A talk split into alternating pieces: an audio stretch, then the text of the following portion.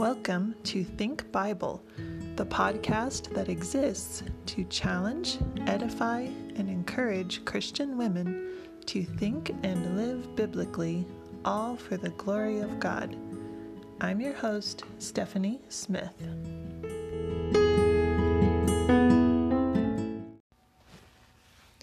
Welcome to the Think Bible podcast. I'm your host, Stephanie Smith. And the Think Bible podcast exists to challenge, edify, and encourage Christian women to think and live biblically, all for the glory of God. I will tell you that I've had trouble finding a time and place to do this recording. Uh, so I'm currently sitting on my back porch of the Airbnb that we're um, staying in for just a short time. You probably can hear wind chimes and dogs and maybe cars go by. it's not exactly a quiet, silent type place, but I'm doing my best. So hopefully those things won't be too distracting and you can follow along with me as we study from God's Word today. Um, if you listened to last week's podcast, uh, the topic was costly obedience then you heard a bit of testimony about the things our family is experiencing right now. So we're fine. Everything's good. God is taking care of us. But if you don't know what I'm talking about, I would encourage you to go back and listen to that episode. It was called Costly Obedience. Um, but in in the longing that I have for a permanent home, a place to settle our family and stay put, um, I've been meditating on different scriptures that remind us of our real home. And a lot of times when people ask my husband, Do you have a home somewhere? He always says, Our home's in heaven. and, you know, he says that to kind of uh, get a little bit of a laugh, but it's true. And he's being honest. Our home is in heaven. But even beyond that, our real home, it's not just the place that's streets of gold and gates of pearl and a mansion and all. It's home because God is there. God Himself is our home. Psalm 84 is becoming a precious treasure to me. Let me read it for you. How amiable are thy tabernacles, O Lord of hosts! My soul longeth, yea, even fainteth for the courts of the Lord. My heart and my flesh crieth out for the living God. Yea, the sparrow hath found an house, and the swallow a nest for herself, where she may lay her young. Even thine altars, O Lord of hosts, my King and my God. Blessed are they that dwell in thy house, they will be still praising thee. Selah. Blessed is the man whose strength is in thee, in whose heart are the ways of them. Who passing through the valley of Baca make it a well the rain also filleth the pools. They go from strength to strength. Every one of them in Zion appeareth before God. O Lord God of hosts, hear my prayer. Give ear, O God of Jacob. Selah. Behold, O God our shield, and look upon the face of thine anointed. For a day in thy courts is better than a thousand. I had rather be a doorkeeper in the house of my God than to dwell in the tents of wickedness. For the Lord God is a sun and shield. The Lord will give grace and glory. No good thing will he withhold from them that walk uprightly. O Lord of hosts, blessed is the man that trusteth in thee. Isn't that a beautiful psalm? Charles Spurgeon calls it the pearl of psalms. Over the next few podcasts, I'd like to unpack this psalm with you. It has blessed and encouraged my heart, and I pray that it will do the same for you. Today, we're going to just look at the first three verses. Matthew Henry believes this psalm to have been written by David on the occasion when Absalom betrayed him, and David had to depart from Jerusalem and, and live really in exile for a time. David pined for his return back to Jerusalem. And Henry says, not so much because it was the royal city as because it was the holy city. So these few verses are the pious breathings of a gracious soul after communion after God and communion with Him. Spurgeon concurs that this hymn was written by David because of its rich language and beauty. He believed the song reflected upon the pilgrimages that the Hebrews would take up to Jerusalem three times a year for the feasts, when they would celebrate God's goodness, provision, forgiveness, and faithful care for them. He says, No music could be too sweet for this psalm's theme, or too exquisite in sound to match the beauty of its language.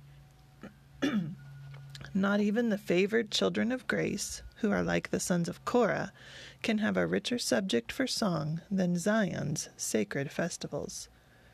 Whatever may be true of the circumstances surrounding its writing, it is a powerful psalm. The very first words of the song are notable. How amiable, it says. Many translations say, How lovely.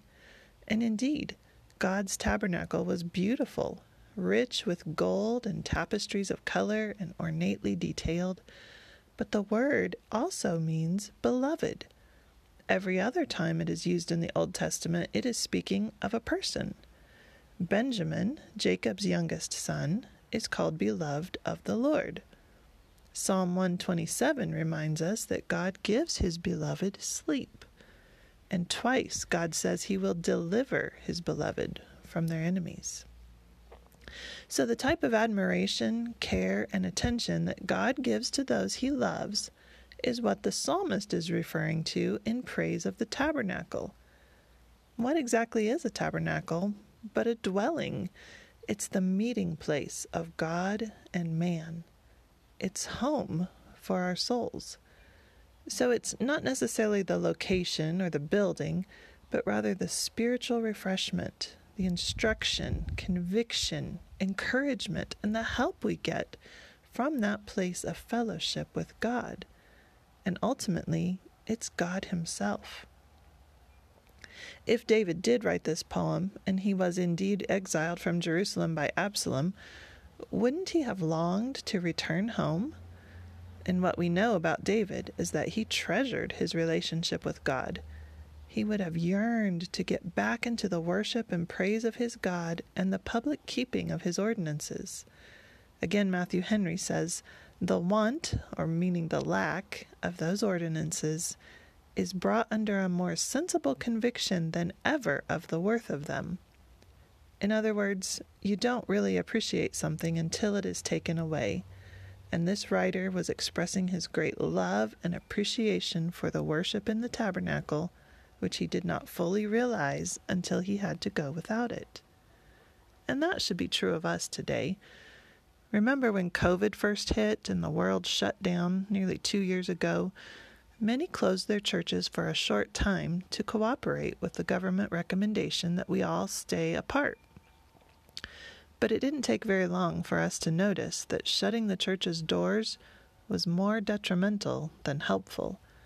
We need to sing praises to God and to hear others sing them with us, too. We need corporate worship. We need the preaching and the praying and the fellowship of God's people. When that is taken away, true heart Christian hearts recognize their deep need for it, just as the psalmist. When I was studying these words, I realized that the psalmist didn't just say, I want to go back to Jerusalem and the tabernacle. We use that word so flippantly. I want to take a vacation. I want to get my closet cleaned out. I want a piece of chocolate. We use it more like that's something I'd like to do or something I wish I could accomplish, but there isn't a lot of purpose or effort behind it.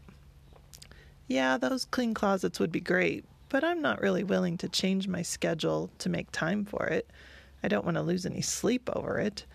Nor am I willing to get up off the couch and do it if I have to give up my TV time or my game time on my phone or any other thing that would make it happen.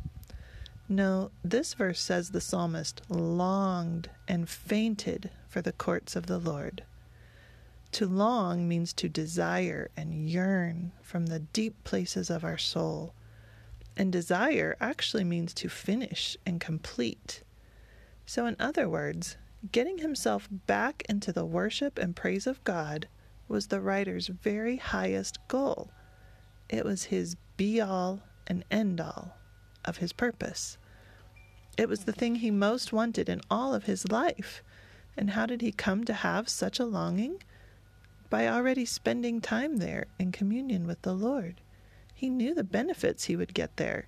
He knew his own heart's bent for sin, and he recognized the spiritual rest he got when he was in close fellowship with the Lord. Would you say that going to church is the greatest purpose of your life? Most of us would not. But what a rebuke this man's heart is to our wandering, faithless hearts. We often miss church for insignificant, trivial events Perhaps we would be better off to commit ourselves to public worship while we may still do so freely. These verses also indicate that the psalmist longed not just for a worship service to fill up his empty soul so he could then go on about his regular business. No, he actually desired God, the living God, who was worshiped and glorified in those courts. The living God who convicted him, forgave him, blessed, encouraged, and met him in every situation of his life. He longed to have fellowship with God so that God could continue to do his work in his heart. I've already just assumed in my talking that the words courts of the Lord indicate the tabernacle, the public worship place of Jehovah God. Remember, the verse says, My soul longeth, yea, even fainteth, for the courts of the Lord. But I'd like us to think for just a moment about the different types of courts in the scriptures. In general, a court is an enclosure, a settled abode, a village, or even a town. This definition reminds me that a court is a place of community and safety. Like in the Old Testament, these villages would have a wall erected around them to keep wild animals and, more likely, evil people out. It would have been a place where everyone knew everyone, as they often do in small towns. And I think we should all feel at home in our own church. We should count those fellow church members as family, treat one another as we would like to be treated. And then there was the tabernacle court. This reminds us of a place of worship and forgiveness. The sacrifices were offered to the Lord in repentance and in order to keep the commands of the law Sins were forgiven, and God was glorified. Third, we have the temple's court, as came into being during Solomon's reign, and this would have been similar in purpose to the tabernacle's court. Of course, if David wrote the psalm, the temple had not yet been built, but David carried the desire to build it. We know that David had I'm sorry, we know that God had David gather the materials for the temple but told him to let his son Solomon do the actual work. Yet we can trust that David wanted to elevate the worship of his God. Through the fine materials used, the permanency of the structure, and the solemnity and reverence that was shown in its building, the temple did that. People came from near and far to see the beauty of this temple. The worth that was shown to God there, or the worship caused others to want to know him. And that's what our churches should do for the world today. We should raise God in their estimation and cause them to want to know him. Finally, in Scripture, we see kings' courts. The king's residence would have had an outer court where many people would come and go, but then it would also have had an inner court where only select people could come. Do you remember that story of Esther? When Haman had determined to massacre the Jewish people, she went in before the king with her requests. And where did she go? She actually took the risk of entering, uninvited, into his inner court. And she was his wife. So, those who are in that special inner sanctum are those with a close, intimate relationship with the king those who had a specific reason to be there and were invited by the king. I believe that our relationship with God should mirror that picture. As we grow in our understanding and intimacy with God, He invites us into His inner court and reveals more of Himself to us. Psalm 65 4 says, Blessed is the man whom thou choosest, and causest to approach unto thee, that he may dwell in thy courts. We shall be satisfied with the goodness of thy house, even of thy holy temple. So we recognize that God chooses us to come into his inner court, to know him closely and intimately. He invites us into that fellowship with him. Psalm 92:13 says, "Those that be planted in the house of the Lord shall flourish in the courts of our God." And his court then is a place of flourishing, of growth and increase. Other psalms tell us what we ought to bring as we come into the courts of the Lord. Psalm 96 8 Give unto the Lord the glory due unto his name. Bring an offering and come into his courts. Just as you wouldn't go to someone's house empty handed, you bring a housewarming gift or a hostess gift. Well, don't go to the Lord's house empty handed either. We ought to bring him glory and an offering. An offering of what? Sometimes that would be our money, yes, but of ourselves, our time, our talents, um, our energies. Give unto the Lord what is due his name. And Psalm 104 says, Enter into his gates with thanksgiving and into his courts with praise. Be thankful unto him and bless his name. So here's another list of sacrifices we can bring to the Lord thanksgiving, praise, and blessing. That's sometimes a big sacrifice, isn't it? To be thankful in the difficult things, to praise when we feel that our prayers are unanswered, to bless when we are struggling. Yet, it's what the Lord asks us to do in order to remain in that inner court of fellowship with Him. Then, verse 3 of Psalm 84 says, Even the sparrow hath found a house, and the swallow a nest for herself, where she may lay her young, even thine altars, O Lord of hosts, my King and my God. As one who has traveled and been without a house for quite a while, I'm just a little bit envious of those birds who find their place so easily. Then again, they are content with much less than I think I need. The Treasury of Scripture Knowledge says this As nature inclines birds to seek and prepare their nests, so grace has taught me to desire thy altars and to worship there. What a precious picture! It's natural and instinctive for birds to build nests and lay their eggs there. But as a child of grace, it ought to be natural for us to desire fellowship with God, to commit our lives to His service, and to worship Him. How do we get back to that place of dwelling with God when we have strayed? Well, it's important to remember we are the ones who have left, for He never leaves us. Psalm 90, verse 1 says, Lord, Thou hast been our dwelling place in all generations. If you are not in close fellowship with Him today, that really has been your choice.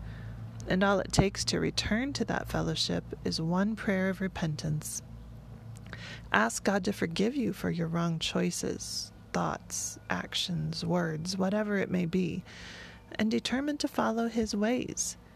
He doesn't hold a grudge or make you start over in your relationship with Him if you're already His child. He simply forgives you and restores you right back where you left off. And if you've never come to the saving knowledge of Jesus, do that today. Start your intimate relationship with Him. And how do we do that? We do that by believing that Jesus Christ was the Son of God who came to earth and lived a perfect life, and yet he died on the cross to pay the price for my sins and for your sins. But he didn't stay dead. He rose from the grave on the third day, triumphant, victorious over death, sin, Satan, the world, our flesh, everything that keeps us away from God. All you must do is believe and receive Him as your Savior, and then you can begin your relationship with Him. Psalm 91 1 also says, He that dwelleth in the secret place which means the close, intimate place of the Most High, shall abide under the shadow of the Almighty. Determine now to stay so close to God that you are, as it were, in His shadow. Did you ever have a child that followed you around the house all day? I did. I actually had five of them. I expected it when they were babies and toddlers. They need mom's reassurance and comfort and presence. What I didn't expect is that it kind of repeats itself when they're in those in between years, maybe 11, 12, 13. They followed me everywhere. Sometimes I couldn't move my arm or take a step without running into them. They wanted to be so close. While that's irritating for a human parent, it's really not for God. The closer we can get to Him, the better. So stay in His Word. Pray without ceasing. Be at every church service and function. The harder your days and your circumstances get, the harder we must press into God. Psalm 116, verse 7 says, Return unto thy rest, O my soul, for the Lord hath dealt bountifully with thee. Some of you are going through deep waters today. You may feel that God has abandoned you and is not dealing bountifully with you. But remember his past help. He has saved you from your sins, from the penalty of eternal separation with him from him. He's cleansed your heart and made you whole, and he's very likely helped you through other very difficult circumstances or situations in your life. Take time to remember those. Write a list and praise him for those deliverances today. Not only was the psalmist eager to be in the courts of the Lord, he was eager to bring his children there too. Note how he mentions the sparrow and the swallow have nests here where they may bring their young. Several commentators that I read agreed on this point. It is a privilege and a responsibility to bring our children with us to the Lord. That doesn't mean that if you're saved, your children are saved, but it means that we expose them to God. We teach them His words, immerse them in His commands, His promises, His servants. Tell them what God is to you, what He's done for you. Help them learn the gospel. Give them every opportunity to commit themselves to God. That's one of our most important responsibilities to bring our children to God. Finally, at the end of verse 3, the psalmist calls God by three names Lord of hosts, my King, and my God. You'll notice that this is the second time he uses Lord of hosts. It's also written in verse 1. So, why would he choose that name? Why would it be more significant than any other name that God has in Scripture? Matthew Henry proposes that David is referring to the angel hosts. Jehovah is the God of all the angels who attend him in heaven's courts day and night, singing praises to him. Perhaps the writer wants us to pattern our devotion and worship after the angels, so he refers to God in this way. Charles Spurgeon suggests that David would have been in exile in the midst of his small group of defenders. He put it this way Probably David himself was with the host, or the army, and therefore he dwelt with emphasis upon the title which taught him that the Lord was in the tented field as well as within the holy curtains. Isn't that a beautiful thought? That although we ought to want to be in attendance whenever there is public worship of the Lord and teaching of His Word, we don't have to fret if we can't be in church. The Lord is always with us, no matter where our bodies may be, in the tented field or within those holy curtains. Though David may have been an exile, he was not a rebel, and there are circumstances where that is true of us as well. If he could not be in God's house, he would remember and meditate upon his experiences there. Spurgeon says again, When we cannot occupy a seat in God's house, he shall have a seat in our memories and a throne in our hearts. The psalm writer also calls God my King and my God. We see here that God is personal to him, which supports the idea that he was within the inner court of fellowship with God. Spurgeon notes the double my is very precious.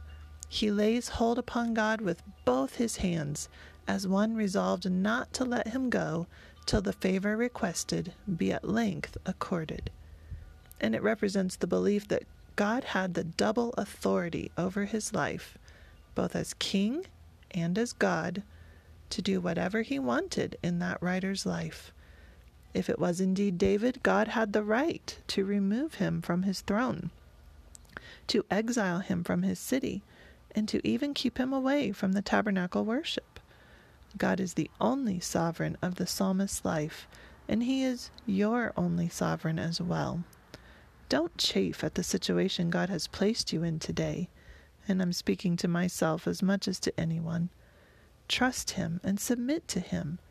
He will bring you through in His time and in His way. Well, that brings us through Psalm 84, verses 1 through 3. I don't know what may have stood out to you or pricked your heart, but I'd love to hear. Would you share it with me? Send me a message or an email or find me on social media at Think Bible and tell me what God's doing in your heart. We'll stop here for today and pick up next time with verse 4. I pray that this short study will deepen your walk with the Lord and heighten your desire to worship Him in beauty and in truth as He asks us to do.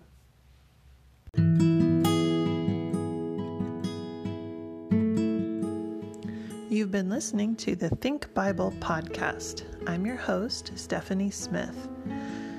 Please visit us at our website, www.thinkbible.online, to learn more about our ministry or to take advantage of the resources we have there for you.